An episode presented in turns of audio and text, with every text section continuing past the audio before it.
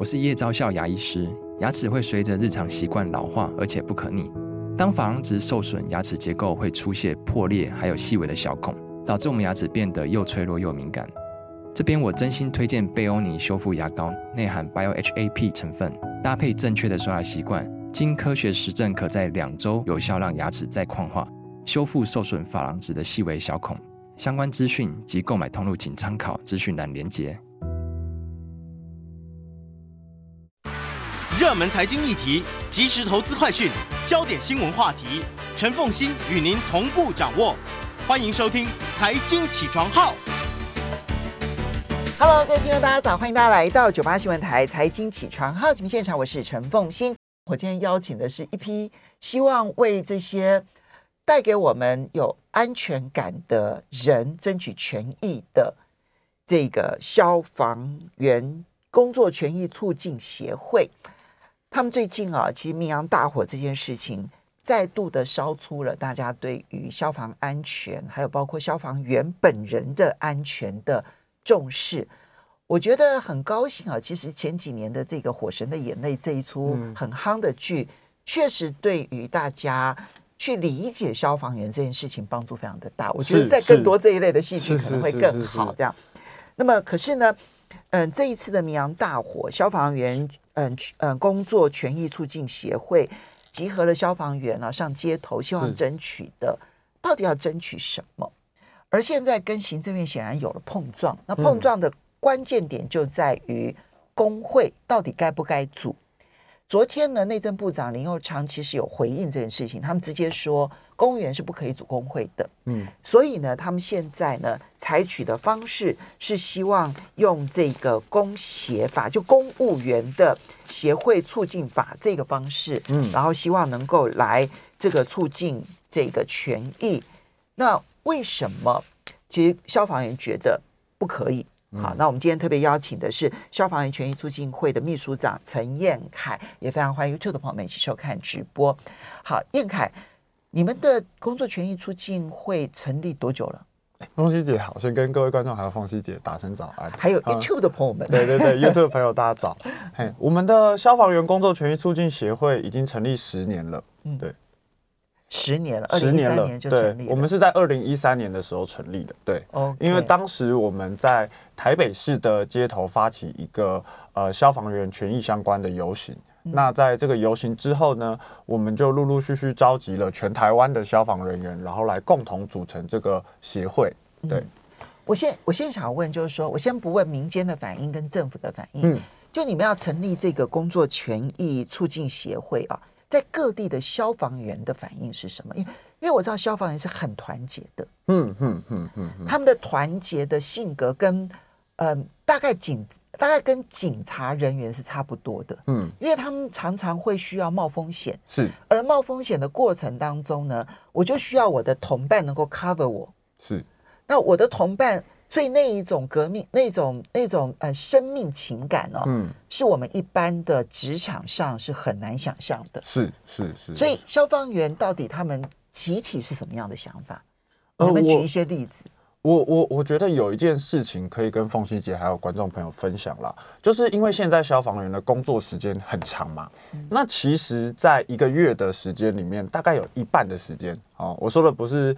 呃，什么早上八点到下午五点，他其实一整个月里面有一半的时间都是跟分队的同事一起度过的。那一半的时间是二十四小时的时间？对对对，就是一一整天这样子。对对对，那等于是说一个月里面有十五天的时间，我都是跟我分队的同事一起度过。那当然不用说，刚刚凤西姐提到的在火场里面的这个部分，对，那以及我们在执行勤务的时候，其实都是团队。一起来处理，那所以我，我我认为就是这的确有呃，刚凤西姐谈到的这个部分。好，那但是我也坦白说，权益的前进以及共同一起来争取，其实是非常不容易的啦。嗯、那所以呃，当然就是我们当初在成立的时候，的确会得到非常多基层觉得说，哎、欸，这样真的有用吗？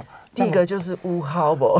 对对对对对。那那我觉得其实呃，我们成立了十年间，其实虽然说。呃，政府对于我们的呃诉求的推进上面，其实时程相对缓慢，但是我认为这十年间，我们的确呃造成了，的确有推进某些消防员的权益这样子。所以现在消防员的支持程度如何呢？嗯、呃，你说民众的部分，不是我说消防员本身对这个，呃、目前就是的确有非常多的消防员有在呃我们的脸书或是透过各种管道来联系我们，帮我们打加油打气。那也因为我们的协会是由现职消防员所组成的，嗯、对对对对对。好，OK，这个是在消防员的部分。那么第二个部分就是十年下来了，你刚刚讲说其实有争取到一些些的权益，是是是是是是，是，而且但虽然很缓慢，但有一些，嗯、你觉得哪一些部分是比较明显有改善的？呃，我像以前其实消防员他的工作时间是完全没有法律的保障的，就是如果今天政府希望你工作呃多长的时间，其实都没有相关的法律规定。OK，对，那。呃，在我们去年的时候，呃，有这个公务员服务法的修法。那当时我们其实是不断的争取，那花了很长很长的时间。因为在二零一三年我们成立的时候，其实就有提到这个工时还有人力相关的诉求。嗯、那中间经历了呃。大法官的视线啊，那也是我们的会员去申请视线的。对对对，那这中间当然法律程序很长嘛，那我就不多赘述。那到了去年这个公务员服务法的修法，其实后来的呃现在的消防员他都是以呃勤一休一或勤二休二的方式。勤一休一跟勤一休二，勤二休二，勤二休二，让大家了解一下。对，勤一休一或勤二休二的意思就是说，连续工作二十四小时，然后休息二十四小时。那勤二休二的意思就是，呃，连续工作四十八小时，然后休息四十八小时，嗯、这样子。那以前呢，大部分的县市其实是所谓勤二休一，就是连续工作四十八小时，然后休息二十四小时。对对对对对对对对。所以现在至少可以做到勤一休一或者勤二休二。呃，实际上面的落实情况当然有部分的落差啦。那但是大部分的消防队员目前都是以勤一休一或勤二休二的方式在勤休的。OK，好，嗯，至少这个是有一个部分的改善，还有没有别的？呃，另外就是在这个捕风捉蛇的部分，我们 对对对对，就是呃，到底这个抓蜜蜂跟这个抓蛇的工作是不是由消防队员来执行？哦，我们还有小猫跑到树上，到底该不该由消防员去处理？是是是是是。那这个部分，呃，甚至包括说，呃，如果今天有举办呃一个活动，那它的照明设备是不是由这个消防车？来进行照明，是是是是，现在还是会有呃部分县市的消防员跟我们反映这个问题。哦，就是由消防这个照明车，就县市政府办活动，呃，有可能是民间的，有可能是县市政府，连民间办活动，然后消防员都要出动消防车帮他去做照明，就是呃，因为他就是会请求消防队，他在法律上面的用语叫做行政协助，哦，就是请求消防局这边来帮忙来协助现场的照明。那他就会由消防车的照明的设备来现到现场来协助这样子。这种情况普遍吗？这种情况我们最近这几年陆续都有听到。对，嗯哼，嗯，好，所以我刚刚听了很惊讶，是他们知不知道台湾有一个厂商叫做灯光厂商？是啊，是啊，是啊。其实我们觉得这个部分一定是要由灯光的厂商来处理的。对啊，是啊，是啊，是啊，他是。他是有公司，你其实是出钱的。其实说穿了，你要消防员出动消防车，你就只是想要贪图那个免钱呢、啊。对，就是因为消防员就是他的，他是一个风险的工作嘛，就是防范风险的工作。对，好，那这个部分至少减少了。嗯嗯嗯。可是会不会有民众就抱怨多了？呃，我们当然还是会希望民众在。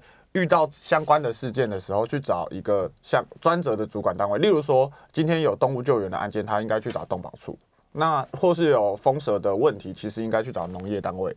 哦，对对对。那可是我觉得比较多的状况是，呃，当然民众的部分这个也有，但是我觉得比较大的问题可能是政府没有提供民众一个合适的选项。有道理，因为你刚刚一讲，我就觉得恐怕一般人很难理解。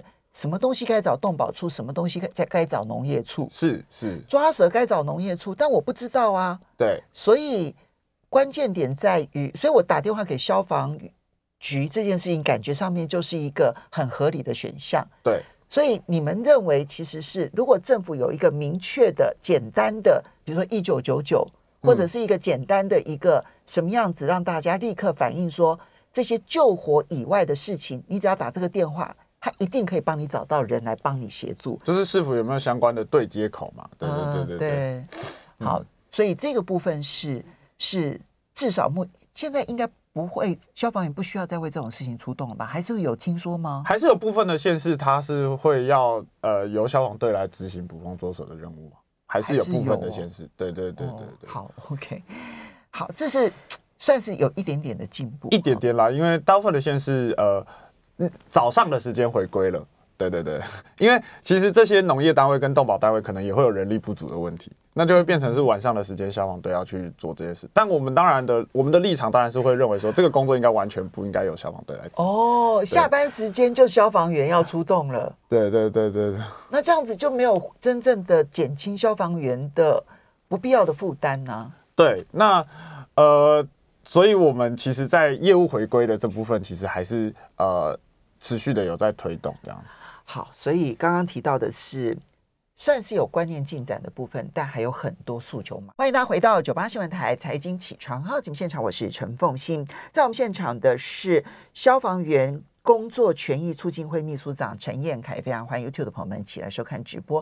所以，我们刚刚在提那个嗯，过去有进展的部分，它其实很微小，因为民众的观念很难改变。但我觉得最重要就是政府，刚刚彦凯讲得很对。就政府如果提供一个明确的让让民众就是有一个消防员以外的选择，那消防员不该做的事情就不会成为他额外的负担。是是，所以我们可以具体的要求各地政府：第一，他必须要有一个单一的窗口，而且是让大家很容易熟知，比如说一九九九，然后就可以立刻找到有人来协助抓动物也好，或者是这个处理这些。很担心的风啊、蛇啊这些问题哈，这是第一个部分哈。但是呢，因为他们的人力也不足，嗯，所以动保处也好，农业处也好，其实人力也要补足，是，甚至于理论上来讲，应该要补足到让他们有一小部分的人可以值班，否则的话，到了晚上。那还不是得消防员出动？是是啊，所以这个是我觉得这个这个是在地方政府可以做的。好，不过这一次的诉求，因为明阳大火所掀起的，这一次呢，你们的诉求是公安、治安跟工会。我先从工会开始，好，因为这是一个跟行政院冲撞最剧烈的一个部分。嗯，我们看到林佑昌内政部长啊说，公务员不能够组工会。可以先修公务员协会法，然后先组成协会。他们认为这样子就应该对于促权益促进会有帮助。可是你们不接受，为什么？呃，我呃，第一个我们要先回应一件事情啊，就是公务人员协会和工会其实最大的差异的部分就是争议权的部分。嗯啊，争议权的部分，公务人员协会是完全没有争议权的。那所谓的争议权是争议权，就是现在的呃劳资争议处理法里面就是。有这个集体劳动的集体争议的权益，嗯、那但是在这一部分，我们在工人协会法里面是没有看到的。就我不同意你，可是我没有把不同意这件事情可以坚持到底的能力。对，就是我我不能发动相关的争议的程序这样子。对，那。再来是团结权跟协商权的部分，其实相较于工会来说，团结权跟协商权，工人协会的规范其实是非常的不公平的哦。例如说，在协商权的部分，消防事项是完全不能进行协商。哦，消防内的事情不能协商？对，就是呃，现在的公务员协会法，它有规定有一些部分是不能协商的。那像是消防的事情是完全不能协商的。为什么呢？呃，公务人员呃不。呃，消防员要争取的权益，不就是在消防的过程当中减少外界的干预，然后让消防的专业可以发挥更好的功能吗？是是是，所以我我们会这部分不能争议，不能协商，不能协商，对，就是完全不能协商这样子。对，呃，为什么？呃，我认为国家在两件事情啦，就是第一个是我认为国家在面对自己的受雇者。哦，就是我们公我们公务员啦，当然不只是消防哦，警察哦，一般的公务员等等的。那在面对自己公务员的这个民主化的过程，哦，我们台湾民主化走了很长，好，但是要进到公务体系里面的民主化，我觉得政府是需要更重视这一块的。嗯，对。好，所以这个部分就差别非常的大。刚刚前面讲说没有争议权，然后这边是连协商权，其实内容的部分。都等于是在专业的部分刚好是不可以的。就是我们其实就是在争取消防权益嘛。那消防的部分不能协商，那我们就不不太知道说要呃这个部分要怎么来持续。彦凯，你要不要举一个例子？这个可能会在比如说。我们要争取什么样子的事情，然后这个部分不能协商的结果会造成什么样的影响？我觉得就举刚刚凤西姐讲的这个业务的部分，好，到底什么是消防员要做的，什么是消防员不应该做的事情？那如果今天假设真的是成立工人协会，那依法到底能不能够进行协商？那呃，就是政府永远可以说啊，这个是消防的事项啊。就是我们，所以他如果规定是消防事项，你们就没办法跟他协商。对对对，那那我们就会认为说，这样子的协商权其实跟工会是完全不一样的。嗯哼，对对对对。好，所以这个是工会。可是我知道，就是说现在从行政部门的角度，从政府的角度来讲，他们最怕的就是公务人员一旦组成了工会之后，这里面有一个很重要的工会三大权嘛，嗯、对不对？哈、嗯，团结权、协商权以及罢工权。他们最怕的就是罢工。对对对对，嗯。呃应该说，那个叫争议权啊，就是我刚刚说的没有争议权的部分。那争议权的其中一个部分，当然是刚刚凤西姐讲的罢工了。但是最后手段。对对对，那那其实是要前面要经过非常长的手段。那我们其实会认为说，台湾的争议权的罢工的部分，它其实是需要经过很长的一段时间的。就是相较于国外，它可能需要呃比较短的时间。台湾的争议权的罢工前面的程序其实是非常长的。大概要多长的时间？呃，不一定，有些可能要两到三个月，甚至是更久，半年等等，甚至一两年这样子。那所以，呃，这个部分我们就会觉得说，那其实这中间你有非常多的机会跟时间来去跟基层的人来对话。嗯，那这是第一个。那第二个，其实现在在台湾的呃这个劳资争议处理法里面，本来就有针对灾害防救事项。灾害防救，灾害发生的时候，我要如何去限制或是停止相关的罢工有规范？好，这就是我觉得一般民众可能最需要理解的一件事情了，因为我相信大家也担心说啊，消防员如果罢工啊，那发生火灾怎么办？嗯嗯嗯，这是大家最担心的。哦，我我我们完全可以理解大家会有这个想法。那其实，但是现在的劳资争议处理法里面，本来就在灾害发生的时候，它可以去限制或。停止罢工，嗯，那他是有给政府这个权利的。现在的劳资争议处理法就有，对，所以所以你们不会影响到救火工作。对，其实，在灾害发生的时候，我们这个这个部分就不会有所谓呃什么呃失火了没有人去救，嗯，对对对对对。所以关键点在于，其实团结权可团结权会有差吗？团结权也有非常大的差异啦。那我我举一个比较简单的例子哦。那现在的工人协会法，你要成立的话，它的门槛其实是相较于工会法高的。工会法现在是三十人，那如果今天就算这个，呃，就算今天是工会法三十人，也有非常多的工会团体希望可以降低嘛。那这个已经是一个被民间批评的门槛了。那但是工人协会现在的门槛是八百人。哦，八百人。对对对。那这样子。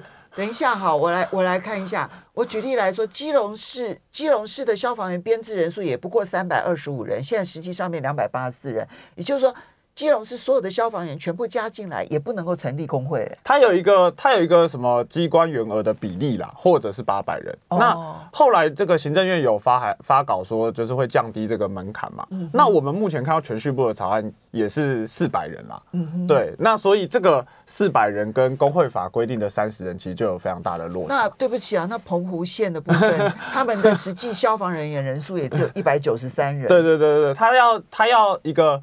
人力的呃，应该这样讲，机关员额的门槛哦，我记得是五分之一。嗯，呃，对对对，就是它有一个比例，那或者是四百或八百 OK。OK OK，用比例的方式。对对对对对。但是这跟成立工会的时候的那一个门槛还是有很大的差距。对对对。所以团结权，然后这个争议权，然后协商权跟争议权，其实都有工会跟协会不一样的地方。对，所以我们会觉得它是一个残缺的团结权。然后是一个比较空泛的争议权，嗯，然后比较空泛的协商权，应该这样讲。对，那但是当然，我觉得这里面现在恐怕在民众来讲，能不能支持你们最大的关键点就是啊，那失火了，你们还会不会救？我觉得这个才是最关键的一个一个诉求点。刚刚你提到了，就是、嗯、其实现在的这个法律里面，哈，其实以劳资劳资争议呃，处理法、劳资争议处理法。其实已经明文规定，就在重大灾害的时候就要停止罢工权，或是限制这样子。OK，对好，那这个是工会的部分。可是我觉得你们另外有提到公安呢、啊，就雇主的的的责任，还有职安的部分。嗯，我先从这个雇主责任的部分啊，嗯、就是呃，应该是说工厂的这个责任的部分，因为这是明扬大火，它是化学物质堆积过量，嗯，然后呢，在温度达到一定程度的时候，嗯、过氧化氢当里面的氧超到一定程度的时候，它就很容易产生爆炸，嗯，那这件事情呢，坦白说，嗯，很多人就会说，那成立工会对于防止明阳大火这样的悲剧有帮助吗？嗯嗯嗯，那那所以这也是为什么我们提出这三个诉求。那工会的部分，我等一下再做回复。那主要公安跟治安的部分，我们公安的部分其实是希望业者去加强他的防灾的责任，就是因为现在的防灾责任大部分是由基层的消防队员，好，或者是由这个民众来承担这个风险。就是今天发生的这个工厂的火灾，那其实它影响到的当然。是呃，第一线的基层消防队员要去救灾嘛。那第二个就是附近的民众，那包括说在这个工厂里面工作的劳工，那这都是由这些基层的人来承担的时候，我们就会认为说，呃，工厂的管理权人好，或者是这个业者，其实应该要把防灾的责任让他来承担。不过我们现在不是在每一个工厂里头，其实是有。公共安全负责人的规定吗？呃，它有两种类型，一一种是叫做防火管理人，防火管理人，一种叫做保安监督人。对，嗯、那保安监督人就是负责管化学品的，那防火管理人就是负责管，就是当发生灾害的时候，我的自卫消防编组，好，就是我要怎么去疏散工厂里面的人，嗯、我要怎么去编排，就是相关的呃现场的配置。嗯、那工厂的防灾责任，我们认为它应该要落实。就是在灾害发生的第一时间，甚至是消防队员还没有办法赶到的时候，你就要进行疏散，你就要进行相关的呃第一步的救灾的作为。那消防队员赶到的时候，如果才会尽量避免风险嘛，因为今天有人在里面，消防队员可能就要进去。对，那进去对消防队员，尤其是工厂的火灾，对消防队员来说，其实是非常可怕的。嗯，对，它跟一般的火灾真的很不一样，因为里面有些什么样的物质，是不是有诚实申报，我们其实都不知道。嗯，对不对？嗯，那所以你刚刚提到的这个部分，关键点不是法律了，关键点其实是如何的去强制要求业者落实喽。我觉得它当然也包含法律的部分，就是例如说，呃，到底这个救灾的现场，因为现在有法律规定是说救灾的现场。好，我们稍微休息一下，等一下马上回来节目现场。欢迎大家回到九八新闻台财经起床号节目现场，我是陈凤欣，在我们现场的是消防员权益促进会秘书长陈彦凯，非常谢谢彦凯哦，也非常欢迎 YouTube 的朋友们一起收看直播。好，所以刚刚提到的是，其实我们在工厂的一些相关规定当中。事实上，对于管理权人是有相当多的规定哈，嗯，就不管说是他的防火管理人呐，哈，乃至于他的这个保安人哈，其实都有专责人员。你可能要自主的先行消消防，然后你必须要把你的化学物质管好。可是明扬这一次，明扬不是小公司，他通通没有做到。嗯那我们怎么可能会要怎么样诉求才能够让他们都做到呢？我觉得是业主的责任啦，就是他其实还是会回归到工厂的负责人的责任，就是到底这个防火防灾的应变措施有没有办法落实？嗯，那或者是说这个消防设备相关的，呃，是不是应该要加严等等？这个业主的责任是我们这一次在公安上面的诉求，就是我们会认为说这个相关的法律是不是要加严？好，或者是是不是甚至应该对负责人科予刑责？嗯，然后造成消防员死亡的时候，那是不是应该有相关的刑事责任？那这个部分是我们觉得才能够比较有效的去。那平常的检查是怎么个处理方式？呃，平常的检查的话，就是有可能呃，就是比较常见的状况，可能就是由消防队员来去做消防。那个工厂的消防安全设备的检查，那但是呢，其实一般的工厂，他在做防火管理的时候，他应该要检，就是写好相关的防护计划书，然后送到消防局这样子。嗯，可是到目前为止有，好，这个部分其实就是要如何落实。那我们就要问说，很我我听到朋友问我说，主工会对于防止明扬大火有什么帮助呢？因为那是明扬他申报不实的问题，嗯，那是他管理不不实的问题，嗯，那是他。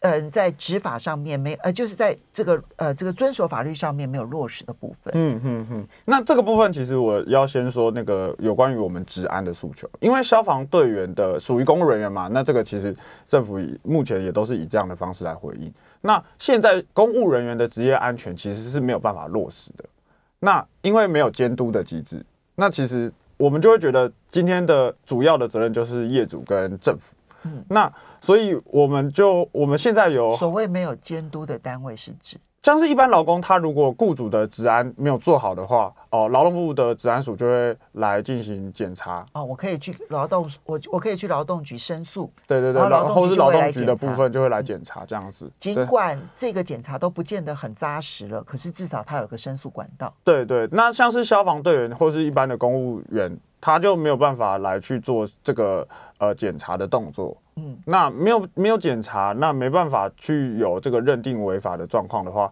他的职业安全的部分就会缺乏保障。对的。那呃，我们我们具体的来想象一个情境。OK OK OK。就比如说我今天呃，我消防检查，现在消防人员应该已经是分开了，对不对？现场救火人员，然后跟。跟这个消防检查的人员其实是分开的，对不对？呃，不一定，不一定，有可能是同时的，但是他一定不会在同一个时间做这这些事情。但是他有可能，对对对对对，还还是同一批人的可能性还是蛮高的。对对对对对。那这样又要救火，又要去检查，其实很累。对啊，非常累啊，非常累。好，OK，好，那我如果去检查，我发现他不合格了，嗯，然后呢，我要求说他必须要落实合格这件事情，嗯，然后结果后来。议员来施压了，或者是嗯，任何人来施压，长官来施压了，嗯，这件事情，工会可能改变这种现状吗？呃，我们觉得，呃，当然这个这个是比较公安的部分，刚刚凤西姐讲的就是消防检查啦。那治安的部分比较是那个职业安全要消防员的职业安全要怎么落实？比如说，嗯、就是。呃，公安的部分我，我我这边回应一下。当然，我觉得工会有基层团结之后，有一个单位来去持续的去倡议、去监督，这个一定可以改变部分的状况。对对对。那在职安的部分，比较是说我在消防队的我自己的这个职业安全。然后政府作为我们的雇主，应该要提供我职业的安全嘛？因为大家可能会想象说，消防队员你就是面对风险啊，那这个是没有办法避免的。可是其实我们从十年的经验来看，有很多的装备更新或是训练的调整，其实可以改变这个悲剧。你要不要特特别的举例装备更新跟训练改进？好，那像是二零一五年发生的桃园新屋大火，嗯，那当时其实还没有呃，就是比较少有这个热显像仪。好，就是我在火场里面会被烟，呃，就是看不清楚。哦、那有热显像仪，其实对消防队员的安全来说就会提高很多。我在雾当中，我知道真正的火在哪里。对，就是烟的部分。我我在火场其实是看不到东西，那个烟会非常浓。那有热显像仪，其实会帮助消防队员在判断上面，呃，增加很多的资讯这样子。那我们现在每一个县市的热显像仪的部分情况如何？现在在二零一五年新屋大火之后，其实。呃，消防署就有提出每个分队有一支热显像仪的这个配法，那所以呃，这个状况就是呃，我们觉得它不是它不是一个发一个装备，就是殉职发生了，然后多发一个装备或更新一个这样的事情，就是我们希望可以改变这件事情，我们希望可以有工会来跟雇主协商，我们需要什么，我们哪一个部分需要调整。就是我我我觉得主工会这件事情，其实我们是在十年的这个时间里面，就是一直看到说，我今天发生了消防队员殉职，嗯，然后我的制度才有，我的制度才有一点点的前进，嗯，然后我们我们是希望说，在殉职发生前，我其实是有一些希可以让我更安全的方式的，我可以去跟政府协商这个东西的。比如说热显像仪，对对对对，他如果不是在嗯大火殉职了之后，嗯才开始采购，那当时的生命其实就不需要有牺牲了。我们不敢说完全没有，完全不可能，但是我们想做的事情是有没有这个可能，就是我们想要、嗯、想要跟政府说有没有这个可能我，我我有了这个东西，或是我的现场的安全管制做得更好。其实啊，我们现在大部分的消防员，应该说，嗯，几，呃，我可以讲说九成以上，其实都是消防专业出身的了啊，因为绝大多数都是，嗯，这个科班出身，警察大学消防系，然后毕业了之后，然后来从事消防的工作，对不对哈？所以呢，事实上他们都学有专精，所以他们对于最先进的消防是什么样子的形态，有哪些装备，其实他们是非常熟悉的。嗯嗯、但是问题是，他们申请了之后，他们其实不一定能够得到县政府就提县市政府提供这方面的经费，因为县市政府他们就会告诉你说他们没有钱。嗯、好，所以像热显像也就是其中的一个部分，嗯、对不对？好，这是装备的另外一个部分。我听说有消防员要必须自己去买自己的装备，呃，因为有些呃，应该这样讲，就是县市的装备它到底更新的程度如何，有没有定期的检修，有没有定期的汰换，这个部分就是会刚刚就如同刚刚凤馨姐讲，会回归到县市政府的预算到底有多少。那所以有消防队员他希望有更安全，他可能就会自费了，嗯，应该是这样讲，对，嗯，好，OK。氧气啊，等等，这些都非常的重要。嗯，好，那更新训练呢？你刚刚提到的，呃，像是当时也是一样，二零一五年的新屋大火，它其实就有安全管制的问题。就是我们现在在救火的时候，其实都会有现场有一个安全管制官，那他就要进行现场人员的，呃，到底哪一个队员他现在在，呃，他进他入世了吗？哦、他气瓶剩多少？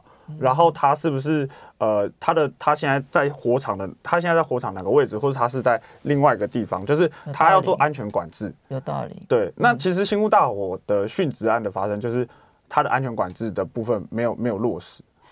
所以如果我如果我不知道谁进去了，然后他进去的时间所显现出来的它的氧气桶剩多少，我没有办法很及时的指挥它出来，是不是？呃，我就会我就会不知道说它应该要出来了。就是我的，他在里面，他的氧气快没了。我如果是安全指挥官，我就会知道，因为我会我会算那个他进去的时间嘛。嗯、那可是如果今天没有这个角色，嗯，那谁进去了？而且里面的东西有多少？这也不是指派一个角色就能够做到的。是是是是，是，他其实这个指派的角色也必须训练。对对是是，否则的话他。他有点像是飞航的那个航航管人员，嗯，我看着荧幕上面的飞机，我要能够指挥它要上升还是下降，然后它的速度如何，其实这些都是要非常精密的训练。是是是是是，哦，所以这也是大火之后才得到的教训。对对。那目前为止有设置这样子的管制人员了吗？有有，现在其实各县市各县市都有这个安全管制，但是落实的程度就是。我我们觉得可能还有待加强的部分，就是我们刚刚提到的，其实你要你要设立这样子的一个人员，他其实不是设立了他就能解决问题的，其实训练是很重要的。嗯哼，好啦，所以人力啦、装备啦，然后我们为什么讲说需要有有专业的人来争取这些权益？因为他们如果不发声，不会有人替他们发声。那谢谢燕凯。